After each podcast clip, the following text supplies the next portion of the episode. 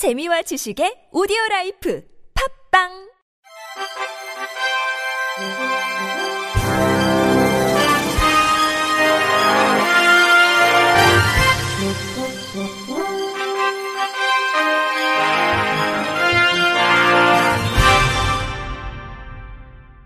청취자 여러분 안녕하십니까? 6월 27일 화요일 KBS 뉴스입니다. 2023 IPC 선수 포럼이 지난 25일 대한장애인체육회 이천선수촌에서 개막해 4일간 진행한 뒤 오늘 폐막했습니다. IPC 선수 포럼은 각국 패럴림픽 위원회, 국제 스포츠 연맹, 세계 반도핑 위원회 등의 기관에서 선수 대표 및 관계자들이 참석하는 포럼으로 패럴림픽 대회, 등급 분류, 반도핑 선수 복지 등 장애인 선수와 관련된 다양한 주제에 대해 논의하고 의견을 교환하는 선수 주도에 열린 회의입니다. 이번 선수 포럼에는 60개국에서 패럴림픽 위원회, 국제 스포츠 연맹 등 스포츠 기관의 선수 대표 및 관계자 115명이 참가했으며 패럴림픽 운동에 대한 논의와 교류의 시간을 가졌습니다. IPC 앤드류 파슨스 위원장은 IPC 선수 포럼은 IPC가 하는 일을 선수들에게 알리는 자리이기도 하지만 더 중요한 것은 IPC가 선수들을 위해 무엇을 더 잘할 수 있는지 선수들의 의견을 듣는 중요한 자리라며 이러한 기회를 만들어주신 대한장애인체육회와 BDH재단에 진심으로 감사드린다고 전했습니다. 대한장애인체육회 정진환 회장은 대한민국에서 개최된 두 번의 패럴림픽을 통해 장애인 스포츠 성장과 발전에 대해 이야기하며 지속 가능한 패럴림픽 무브먼트의 발전을 위해 선수들의 리더십이 필요하다. 각 나라의 상황에 맞게 주도적으로 장애인 체육 발전을 이끌어가자고 연설했습니다. 장애 아동에 대한 체계적인 지원을 위한 지역 장애 아동 지원 센터를 광역 지자체별로 한 개소 이상 의무적으로 설치하도록 하는 방안이 추진됩니다.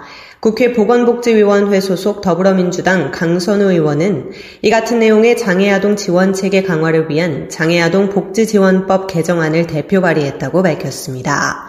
한국보건사회연구원의 2020년도 장애아동 실태조사 결과에 따르면 장애아동의 조기 개입과 관련해 필요한 서비스와 정보를 어디에서 얻어야 할지 몰라 어려움을 겪었다는 응답자가 전체의 46.8%에 달했고 서비스 비용이 부담된다는 응답도 17.9%나 됐습니다. 지난 2011년 장애아동 복지지원법이 제정되면서 지역 장애아동 지원센터 설치 등에 대한 법적 근거가 마련됐지만 중앙정부와 광역지자체의 무관심과 예산 부족 등의 문제로 현재까지 지역 장애아동 지원센터가 단 한 군데도 설치되지 않았습니다. 개정안은 광역 지자체마다 지역 장애아동 지원센터를 의무적으로 설치하도록 규정했으며 원활한 설치와 운영을 위해 국가가 지역 장애아동 지원센터의 운영 비용을 지원할 수 있도록 법적 근거를 마련했습니다. 강선우 의원은 장애아동은 장애인과 아동이라는 이중적인 어려움을 겪고 있어 아동기 특성에 맞는 맞춤 지원이 필요하다고 강조하며 빈틈없는 장애아동 지원 체계 구축을 위한 개정안이 국회에서 조속히 통과될 수 있도록 최선의 노력을 다하겠다고 전했습니다. 함께하는 장애인 교원 노동조합 서울 지부가 지난 26일 서울시 교육청 조희연 교육감의 장애인 교원 현장 고충과 편의 지원 관련 시정 질의 답변에 대해 잘못된 상황 인식과 궤변으로 일관된 답변이라며 비판하고 나섰습니다. 서울시의회 교육위원회 부위원장인 박강산 의원의 지난 13일 임시회의 본회의에 시정 질의에 대한 조희연 교육감의 답변이 잘못됐다는 주장인데 장애인 교원 업무 지원 인력의 운영 주체를 한국장애인 고용공단으로 넘기는 행태, 뻔뻔한 장애인 고용률 자랑, 공약 이행 의지 없는 상황으로 요약했습니다.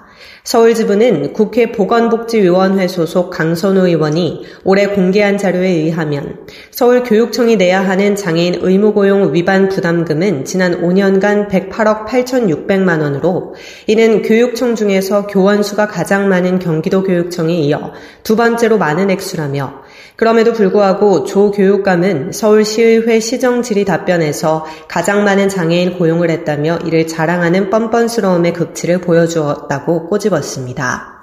서울지부는 또 서울시 교육청 소속 장애인 교원들과 공단은 근로지원인 제도가 학교 현장에 맞지 않기에 서울교육청 자체적인 제도와 정책으로 장애인 교원을 지원해야 한다고 지속해 주장해왔고 장애인 교원 업무 지원 인력을 서울교육청이 직접 운영하기 위한 정책 연구도 올해 발주된 상태라고 설명한 뒤 조희연 교육감 답변은 공단의 근로지원인 제도를 이용하면 되고 서울시 교육청은 그 어떠한 책무를 지지 않겠다는 의도라고 지적했습니다. 이어 서울교육청은 지난해 근로지원인 제도로 넘길 목적으로 기존에 운영하던 업무지원 인력 제도를 6개월간 운영 후 사업을 종료하겠다고 일방적으로 통보한 적이 있다. 이로 인해 학교 현장에서 심각한 고충을 겪은 장애인 교원들은 서울시 교육청 앞에서 기자회견을 하며 강력하게 반발하기도 했다며 이러한 배경에도 불구하고 아직도 장애인 교원의 고통에 대해 전혀 이해하지 못하고 있다는 점을 반증한다고 강조했습니다. 부산광역시는 다음 달 1일 발달장애인과 보호자에게 긴급 돌봄 서비스를 지원하는 부산시 발달장애인 긴급 돌봄센터를 개소합니다. 센터는 발달장애인 보호자의 입원, 경조사, 신체적, 심리적 소진 등 긴급한 상황이 발생하는 경우 발달장애인 및 보호자에게 1회 입소 시 최대 일주일 내 24시간 긴급 돌봄 서비스를 제공하는 돌봄 지원 체계입니다. 발달장애인의 일상 및 사회생활 참여를 유지하기 위해 당사자의 낮 활동 욕구와 자기 결정권을 반영해 취미, 관람, 체험 등 의미 있는 낮 활동 프로그램을 운영하고 야간 돌봄 서비스를 제공합니다. 만 6세 이상 65세 미만 발달장애인의 보호자는 이용 일주일 전까지 부산시 발달장애인 지원센터 누리집을 통해 사전 신청할 수 있습니다. 아울러 갑작스러운 사망, 재난 등 사전에 예상하지 못한 긴급 상황 발생 시에는 당일에도 센터에 이용 신청할 수 있습니다. 부산시 안경은 사회복지국장은 발달장애인 긴급돌봄센터는 긴급한 보호가 필요한 발달장애인을 지원해 부모의 돌봄 부담 경감에 기여할 것으로 기대한다며 부산시 발달장애인 지원센터 및 발달장애인 긴급 돌봄센터와 협력해 사업을 적극 홍보하고 이용자를 발굴해 발달장애인 돌봄 지원을 강화해 나가겠다고 말했습니다. 충청남도는 어제 도청사에서 도의회 한국장애인 고용공단, 도내 12개 대학과 장애인 고용 증진 협약을 체결했습니다. 협약에 참여한 대학은 공주대, 남서울대, 단국대, 백석대, 상명대, 선문대, 순천향대, 연암대, 중부대, 청운대, 한서대, 호서대 등입니다. 충남도와 의회는 이번 협약에 따라 대학의 장애인 고용 확대를 위한 시책과 협력 사업을 발굴하고 장애인 고용공단은 장애인 고용에 적합한 직무 고용 모델 제시, 대학의 인력 채용에 필요한 모집 대행과 장애인 고용에 필요한 직무 훈련 프로그램 개발 운영에 나섭니다. 대학은 장애인 일자리 창출 직무조사를 시작으로 장애인의 직장 적응을 위해 지원하고 다양한 직무의 장애인 고용 확대를 추진합니다.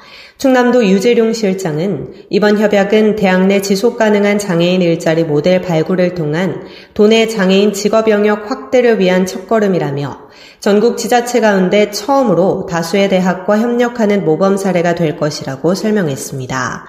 한편 장애인 고용 촉진 및 직업 재활법에 따르면 2019년부터 상시 50인 이상 근로자를 고용하는 민간 사업주의 장애인 고용 의무는 3.1%로 충남 도내 29개 대학의 장애인 고용률은 평균 2.3에서 2.5% 수준입니다.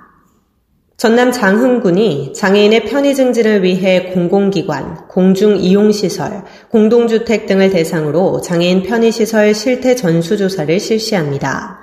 공공건물, 공중이용시설, 공원, 공동주택 등 약 300여 개의 대상 시설을 3개월간 조사 요원이 직접 현장 방문해 편의시설 설치 적정 여부를 확인하고 이후 미흡한 곳을 개선 조치할 예정입니다. 군 관계자는 편의시설 실태 조사는 장애인의 이동권 및 편의성 확보를 위한 중요한 조사임에 따라 지체장애인협회의 협조를 통해 전문성을 확보코자 했다며 조사 대상 시설주는 현장 조사 시 적극 협조해 주기를 바란다고 말했습니다. 한편 1998년부터 시작돼 올해 6회째인 이번 편의시설 실태조사는 장애인, 노인, 임산부 등의 편의 증진 보장에 관한 법률에 따라 지자체와 보건복지부가 5년마다 실시하고 있습니다. 끝으로 날씨입니다. 내일은 중부지방에 가끔 구름이 많겠으며 남부지방과 제주도 지역은 흐리다가 오후에 12시에서 6시까지 제주도 산지 지역에 비가 내리겠습니다. 제주도 지역은 0.1mm 미만으로 빗방울이 곳곳에 내리겠으며 오후에 수도권과 강원 영서, 충청권과 전라권, 경상권에는 소나기가 곳곳에 내리겠습니다. 내일 아침 최저 기온은 17도에서 24도, 낮 최고 기온은 26도에서 32도가 되겠습니다. 이상으로 6월 27일 화요일 KBS 뉴스를 마칩니다. 지금까지 제작의 이창훈, 진행의 조소혜였습니다. 고맙습니다. KBIC.